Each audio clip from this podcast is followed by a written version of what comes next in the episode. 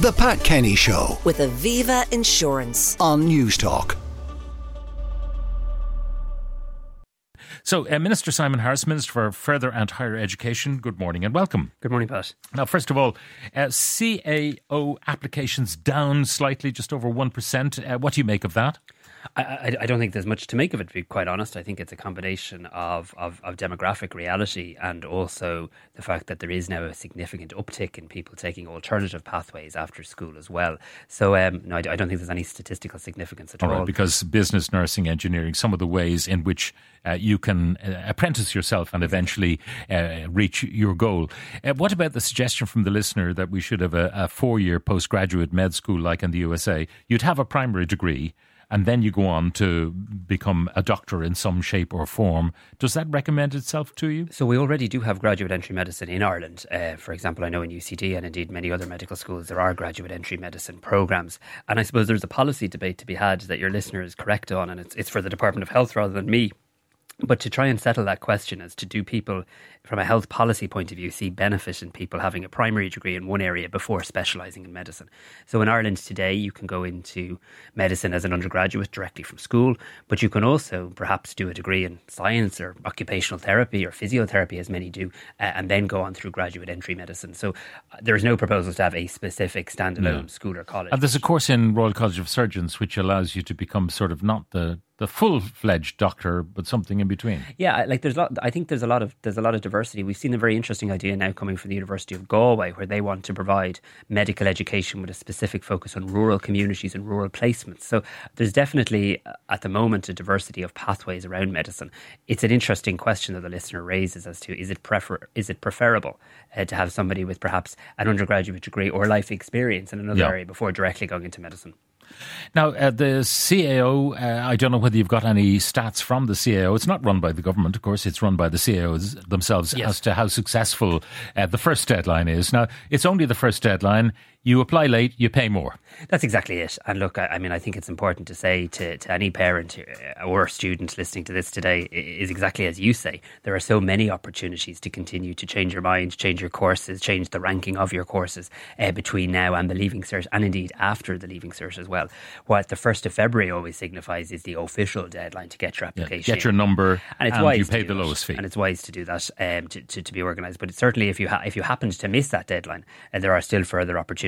And if you've put in a course and you're thinking, oh God, now I'd like to do a different one, there's plenty of time still to change your mind several times over uh, between now and crunch time. Now, uh, one of the stories we covered earlier this morning was on the front of the, the, the Mail today about the possibility that existing Ukrainian people here who uh, will not be affected uh, initially by the new law, which would reduce the payment to uh, newly arriving Ukrainians to 38, uh, 80 if they lived in state provided accommodation. Uh, speculation that that regime might eventually apply to all Ukrainians living here in state provided accommodation. So at the moment, the policy decision is, as you've outlined, we're currently bringing law uh, through the Oireachtas for new arrivals, for people who come into Ukraine and from Ukraine who come to Ireland now. And we're doing that to try and make the system, I suppose, more sustainable and to reflect the reality that we're moving from an emergency response to a war to, you know, a couple of years into it now. So that's that's the current policy response. The broader question, to which there isn't yet an answer, is what is the future of the Temporary Protection Directive, the the instrument that's in place right across the European Union? What happens to that uh, beyond that next has to be renewed, That has doesn't to it, be for- renewed. for the regime to And- continue? And, I think you know that there is absolutely no government decision at all uh, to make any changes to any rights for anybody living here currently. Um, that's true. But but but we will obviously need to be guided by how Europe moves uh, in the months ahead in relation to this. So government. I mean, the argument would be that if you're on job seekers, for example, as a non-immigrant, um, you have to kind of fend for yourself. You get your job seekers, and the rest is up to you. Uh, if you're uh, a, a Ukrainian refugee arriving here, you get your job seekers, which is now 232 per week, plus you're put up.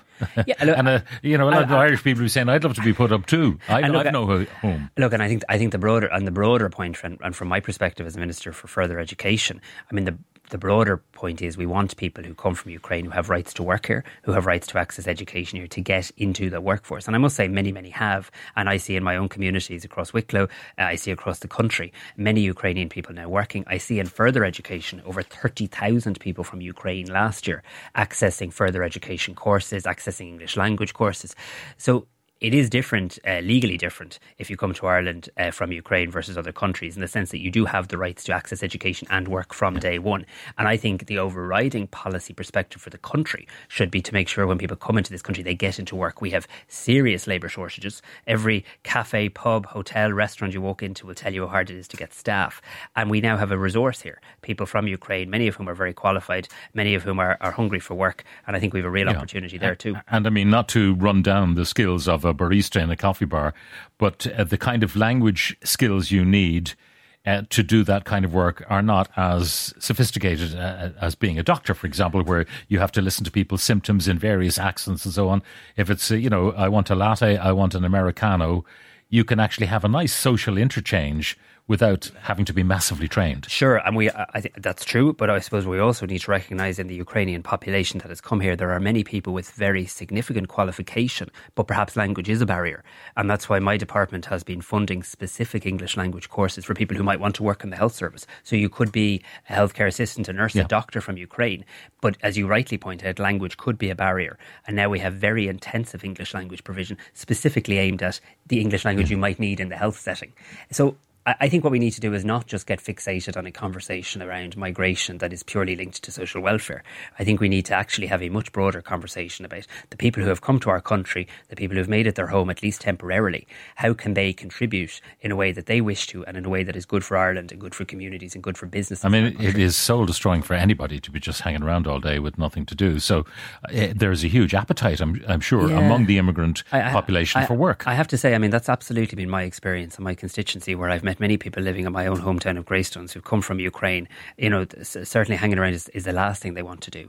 Um, there, there are there have been logistical challenges, and we have to be truthful about this. The you, you know when you have so many people who've come here being women and children, um, you know uh, somebody f- fleeing a war arriving here with young children. There's childcare uh, considerations as well. Their, their so most important job is caregiving to a traumatized right, child. For a traumatized child who's left a war zone. Maybe the maybe the father is back uh, in, in, Ukraine, on the, front the, on the front line. So, I mean, there are real issues here, and we have to be very conscious of that too. But, but I actually think there's an opportunity. Ukrainian integration in Ireland has gone really, really well, and now I think we, yes, the social welfare changes we're making are important. We'll keep them under review more broadly. We'll watch what's happening and contribute to what's happening at a European level. But fundamentally, it's about education and work opportunities. I think. Now, uh, some of the the actions taken by government or mooted by government seem to suggest uh, something of uh, a number of U turns. For example, we heard that most people self deport. Now we're talking about hiring aircraft to deport people uh, because we know, you know, anecdotally they simply don't go. Or if they do go, perhaps they're going across the border and entering the UK. But we simply don't have that kind of information. So is that a U turn? have you been deaf uh, to some of the, the arguments being made by ordinary, rational, non-racist people. No, we no, we haven't been been, been deaf to it, but but what we do have to recognise is that the situation has changed very significantly. I mean, we were as a country running a migration system that was seeing you know singular thousands of people coming here through the international protection system on a yearly basis to a very different situation where probably you know well over 1700 possibly near 2000 people would have come to Ireland through international protection in the month of January alone that that does necessitate a policy response that requires structures being tightened up. So we're really clear on this. We need an immigration system that's fair and firm. So fair is very fair is quite straightforward. Irish people are outward looking. You and I have just discussed the benefits of migration, why we need people to come to Ireland, where there's lots of jobs. We also, as a country, unlike some others, take our international obligations very seriously. We want to play our role in the humanitarian crisis. So fair is important, and communities right across the country have shown huge compassion. But firm is also important. And I think Irish people do want to know that. They do want to know if they are being fair, if they are being compassionate, if they are being helpful, that there are rules. And they want to know that the rules apply. And the, the piece about the chartered plane is actually quite straightforward. Because, yes, a lot of people do self deport. So often, if you, if you get a letter and you're told you need to leave, people do leave. And we do check social welfare systems and other things. But there'll always be some who don't. And but where do they go? I mean, if you arrive here from uh, an African country, for example, and we've no direct flights to Africa, uh, occasionally charters to South Africa, but but nothing other than that. So where do they go if they self deport? What documents do they use to get into either EU countries or into Britain? Yeah, so look, I think when we talk about self deportation, what it references is the fact that there's no evidence that people remain in the country and there's no evidence that people are accessing our public services, interacting with our social welfare systems and the likes in a way that they perhaps would have been up until that point. But I am being really clear on this. That in and of itself is not enough. Um, and as the application process speeds up, and this is the change that's happened this week, as a result of the proposals that the Minister for Justice got government approval from, you're going to see more people who come to Ireland being processed quicker because they're coming from countries that are termed safe. Now, that doesn't mean they might never reason individually. No, there are many countries on the safe list, of all the predictable ones we would know about uh, in the developed world. Uh, but uh, a couple of countries have been added to the list uh, yes. this week. Yes, and it's had a, and Botswana being one, and it, it's had a real it has a real impact because what we've already seen is when countries are added to the safe list, two things happen. Firstly, over time, it looks like the numbers of people coming from those countries do significantly decrease. The second thing, though, is by adding your country to the safe list, what we're basically saying to you is this: of course, you have a right to come and seek asylum. However, we're aware that your country doesn't have a war going on. We're aware that there isn't widespread persecution in your country, so we're going to assess your application a lot quicker. And yes, if there's an individual reason why you need to be here, fair enough, you'll have your right to stay. But if there isn't, you're going to be told no, and you're going to be told no quicker. That's where the chartered flights could come into play. Because if you're making a lot more decisions a lot quicker, uh, and you're actually giving out a lot more no's quicker, you are going to see a critical mass of people needing to leave the country build up. And logistically, there, but where do you sense. bring them? For example, if you have a number of countries in in Africa which you deem to be safe, and uh, but Africa's well, we a huge continent. I mean, eh, so you send them all to Botswana. Are we doing Rwanda no. on it almost? No, know? it is really important. And who who'll take who'll take a, a plane load full of Irish deportees of different nationalities? So lots of countries across the European Union do this. In many ways, we're we're putting a system in place that others have had in place. There are re- return agreements in place with many, many, many countries at a European level where there is an obligation on a country to take back a citizen of its country if they haven't been successful in their immigration process. But just on the Rwanda thing, uh, uh, that just grates on me a little bit because just for the listeners, we need to be extraordinarily clear. This is in, not in any way, shape, or form in any way similar to what's being done in Rwanda. I mean, you could be flying them back to Georgia. Well, we're to- yes, and or, or whatever country uh, is a country of, of origin. But what we what we're doing here is not saying as other countries might be, that we're walking away from our international responsibilities. What we're actually saying is if you've been through the process, you've had all your rights discharged, you've had your right to appeal, it's all happened quicker and you don't have a right to be there, then you do need to leave the jurisdiction. And I think people get that. I think people in Ireland want to know there are rules. They want to know people are abiding by the rules. And they want to know if anyone is acting the maggot in relation to the rules, yeah. they are going to be asked to um, leave. One of the countries that was discussed, I believe, was Nigeria, and uh, that has not been designated a safe country uh, so people from Nigeria can seek asylum here and will be processed. But you know, Nigeria is a huge country. I mean, you wonder why people who may be having difficulty in their local area in Nigeria would choose to come to Ireland rather than stay in Nigeria and go to a safer jurisdiction within that vast country. So there's a very specific process that the minister has to go through in terms of adding a country to the safe list. But there's also another consideration the minister and any minister would have to make, which is the fact that we're building up capacity around faster uh, processing time. So it simply makes sense to add a certain number of countries that have met that threshold at one time. But we continue to keep that list under review. I mean, in fairness to Minister McEntee, we've seen a number of countries added to the, the so called safe countries list uh, in recent years. We've seen two more this week. And the government will continue to monitor this closely. And I would expect that we will see more added uh, in due course. Have, have we done anything, by the way, to, to help people with legal migration? In other words, get a visa to come to work in Ireland if you've got uh, skill A or skill B? We have, and this is a really, really, really important point because I think we have to make sure that the international protection system isn't in any way conflated or confused in the minds of anyone seeking to come to Ireland to work. Because if you want to come to Ireland to work, there are other pathways to come. They're not pathways that give you an asylum status, they're not pathways that provide you with accommodation, but they are pathways that provide you with a right to work in Ireland. And we have very significantly expanded uh, the number of uh, programs that you can, um, the number of jobs, if you like, that you can seek a work permit for. Uh, and I think that's quite important. So, my message to anybody wishing to come to Ireland who's not fleeing persecution is there are other ways to come to our country. We are a welcoming country and we need migrant workers. We, we very much recognise the importance of mm. that. But there are other legal pathways to come here too. Yeah, I suppose that if you apply for one of those visas, you get turned down you can't then throw yourself at the mercy of this the asylum process. And, well, look, you know. I want anybody to know that if they come to Ireland and if they have a legitimate asylum case, they'll be heard fairly and they'll be looked after. But if they come to Ireland under the asylum process and they don't meet the criteria for asylum, they will be asked to leave and they will be asked to leave more quickly. this feeds into obviously the people who come across the border. We don't know how many, but uh, we we don't have a border that is policed between Northern Ireland and the Republic, um, and uh, we'll leave that particular issue for the moment. But I, I was trying to figure out, listening to the the discussions around the very complex document released by the British government uh, in terms of what uh, Jeffrey Donaldson has achieved. Uh, and it's up to him to tell his own people what he thinks he's achieved. But what difference does it make to us in terms of trading arrangements, in terms of people moving back and forth, in terms of our exports? So I, am you'll understand why I'm going to be a little cautious on, on, giving too much commentary in relation to this because I am conscious that there's processes being undertaken um, in Northern Ireland and the political parties in Northern Ireland, all with a view to, to asking to getting the institutions back up and running potentially as soon as tomorrow. And that is the big win for everybody on this island in terms of peace, prosperity, and tackling some of the major issues facing Northern Ireland. You, you know, we have challenges in this jurisdiction, but if you look at any of the stats around homelessness and health and the likes in Northern Ireland, real, real, real uh, urgent issues, and people have a right that the people they elected at a ballot box get back to work.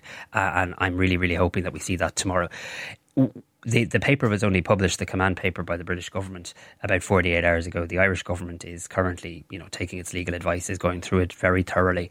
Uh, the Taoiseach has already said we don't see any red flags in it. In stuff, and what that like means, our, our traders will not have to do anything dramatically different. No, I mean, what that basically means is that the the, the, Windsor framework is the agreement between the European Union and and that and is referenced in the document. That is referenced in the government, and that legal that legal document has not changed. What what what has happened, and again, and I'm not going to expand too much on this, but what has happened is that the British government um, has engaged uh, with uh, the DUP in terms of clarifications on how it is going to be implemented, how it is going to be operationalised. Obviously, the European Commission, the European Union will have questions about that, will want to monitor that, and they've every right to.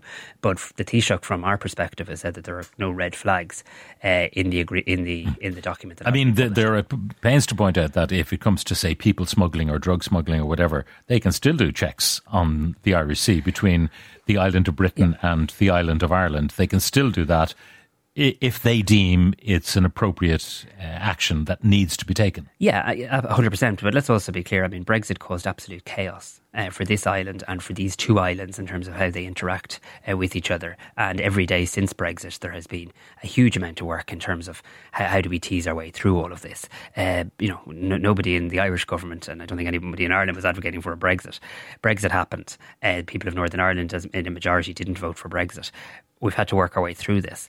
But the big, big prize here, after years of a political vacuum in Northern Ireland, is that within the next 24 hours, it's possible that we see an assembly reconvened, an executive uh, back in office, a first minister elected, ministers at their desk, and people for us to interact with here. I mean, mm. you know, as a minister, not having not having an interlocutor in Northern Ireland on some of the key All Island issues has sure. been a real barrier over the last number yeah. of years. Uh, what did you make of, of Mary Lou McDonald's claim that uh, United Ireland is within touching distance?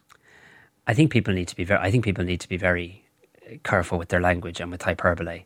I mean, the Good Friday Agreement very clearly sets out the constitutional reality in relation to Northern Ireland and how that constitutional reality can be changed should a majority uh, wishing to change it emerge um, in, in due course the reality of the situation is here now is not a time for any sort of provocative political language. I think now is a time for respect, mutual respect. There are different traditions on this island. There are different traditions in Northern Ireland. And I think the most pressing thing most people in Northern Ireland regardless of tradition, wish to see today uh, is their politicians mm. back at work, not squabbling, not playing politics, and actually doing their bloody jobs. Was she being a bit reckless, do you think, given that Michelle O'Neill, her colleague, was within touching distance of becoming First Minister? Well, look, I'm I'm going to on a day like today, I'm going to refrain from I'm going to refrain from from that. But what I, what I am going to say is, on a personal level, I, I want to wish Michelle O'Neill um, all the very best. Um, I know Michelle; uh, we were both health ministers on this island at the same time. She was the Northern Ireland health minister when I was the Irish health minister. Uh, I know her to be uh, I know her to be a committed politician. Uh, it's obviously a, a major uh, day for herself, her family, and, and her supporters. And you know the significance of a nationalist first minister being elected to office, um, you know, it isn't lost on anybody. So I do want to wish her on a personal level all the very best. Now back to your own brief. Uh, can you ask Minister Harris as to why, when he's pushing apprenticeships, that there's a lag in accompanying legislation for qualifications? For example, scaffolding apprenticeship. It took five years of pushing and fighting uh, for one as an industry for it eventually to start. It did so just over two years ago. So seven years on from the start of pushing for one, two years for the first groups of apprentices to finish their courses, and at the end of it, they were told that legislation is not yet in place. So the only qualification they have after two years is the old CSCS system, which is not recognised anywhere outside of Ireland. Very frustrating.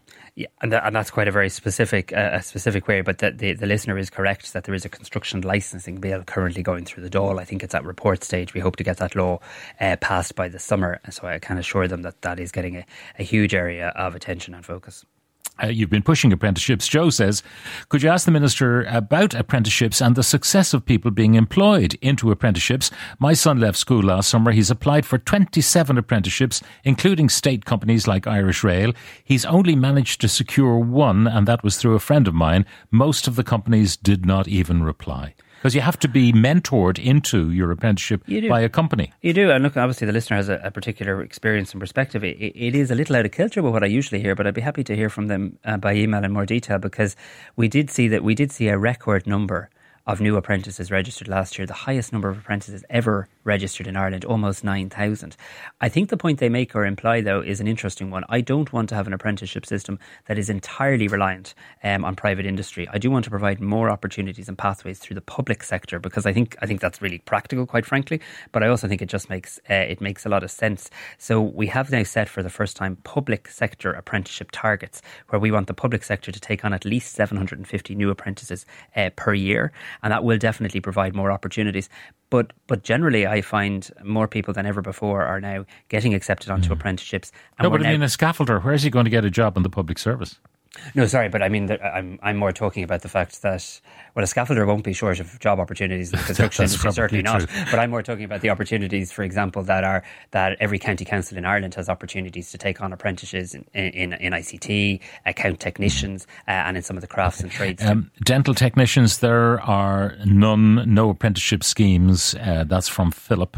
So there's currently 73 apprenticeship programs. There's 100 due to be in place by the end of the year, quite an incredible number. In relation to any new apprenticeships, we are open for business. But to form an apprenticeship, I can't create one. What it requires is industry coming together with an education partner and submitting a, a proposal, and then we can get moving. So my message to anybody, if dental technician is, is an area of interest, to anybody who sees a skills gap or, or sees an opportunity to develop a program, uh, we're very much yeah. open for business. Um, here's one which I think is uh, relevant and probably repeated again and again. My daughter wants to do dentistry, aiming for very high points, but 625 might not be attainable. She's looking to go to Spain or Poland or Cyprus, so many Irish kids having to do this. The non EU students are taking up all the places here and they don't have to do HPAT. I would love if she could stay in Ireland. They presumably pay big fat out of state fees. Yeah, uh, that's right. But I think with dentistry, I think the bigger issue is actually capacity overall. So there are proposals two very active proposals, which I'm aware of, to create a new dental school um, in Ireland. And in my conversations with the Minister for Public Expenditure and Reform, this is one of the priority areas I'm hoping to mm. receive mm. funding for. We do need at least one new uh, dental school, and there are exciting proposals in from yeah. two universities. It just baffles me that 625 to look down people's gobs for your professional life. Now, skills, but a lot of them are manual skills. Well, They're see, dexterous skills. Um, you know, you do your biology and you do your medicine, you do all of those things. But the actual dentistry skills are quite manual, and there'll be some people who'll be great at passing exams and useless at changing a plug. Well, you see, I think we I think we make a mistake in this country sometimes, Pat, of presuming that the number of points in any way, shape, or form is linked uh, to the academic uh, requirement for a course. You the still have to get through is, it, don't you? You do. The number of points is simply supply and demand. So, if we create a new dental school, for example, or a new medical school, as night follows day, points do fall. Um, uh, so if I take medicine as an example, before I became minister, we were creating about three or four new medical places a year. We've created about, about 200 on average. Um, we will have 200 extra extra now. And as a result of that, we saw medicine points for the first time in a long time actually fall last year. So dentistry is the same, veterinary is the same. So what we're doing in my department is mapping out the areas where we know we need more people. So no point if we don't, where we know we need more people and how do we actually try and create the capacity um, to create those places? And that will help with the point system. I should also say more broadly, we are now creating a way of doing degrees outside the CAO system mm. because I think this idea of points, points, points, how many points do you get your leaving cert being a life defining moment uh, is a conversation that's too narrow, is too snobby and elitist at times, and means we're actually missing out on some good people. So if there are people listening to this pro- program today who have a son or daughter, or indeed themselves are, are doing the leaving cert, if you go to nto.ie, there are now 40 degrees available from September, doubling outside the CAO system. Mm. So you can become a nurse, you can get a degree in business, in engineering, construction studies, music, sound production, so many other areas where you'll be assessed. Of course, there's minimum requirements, but you won't be assessed on your points. You'll be assessed on the minimum requirements plus an interview or a portfolio. Yeah. And that to me seems like a fairer yeah. way. I mean, the idea of having a dentist who's brilliant academically, but is ham-fisted. you know. No, I should say to reassure the listeners of this program, I should say dentistry obviously is a regulated profession, so uh, there's certainly very, uh, uh, very high standards that people. Uh, and, and a final comment, alas, uh, from a listener: the new dental school will be built alongside the metro. Or indeed the Children's Hospital. Know, the Children's Hospital is nearly, nearly built, and the new dental school is not proposed anywhere, near, story, the, anywhere near the metro. A story for another day. Minister Simon Harris, Minister for Further and Higher Education, thank you very much. The Pat Kenny Show with Aviva Insurance on Newstalk.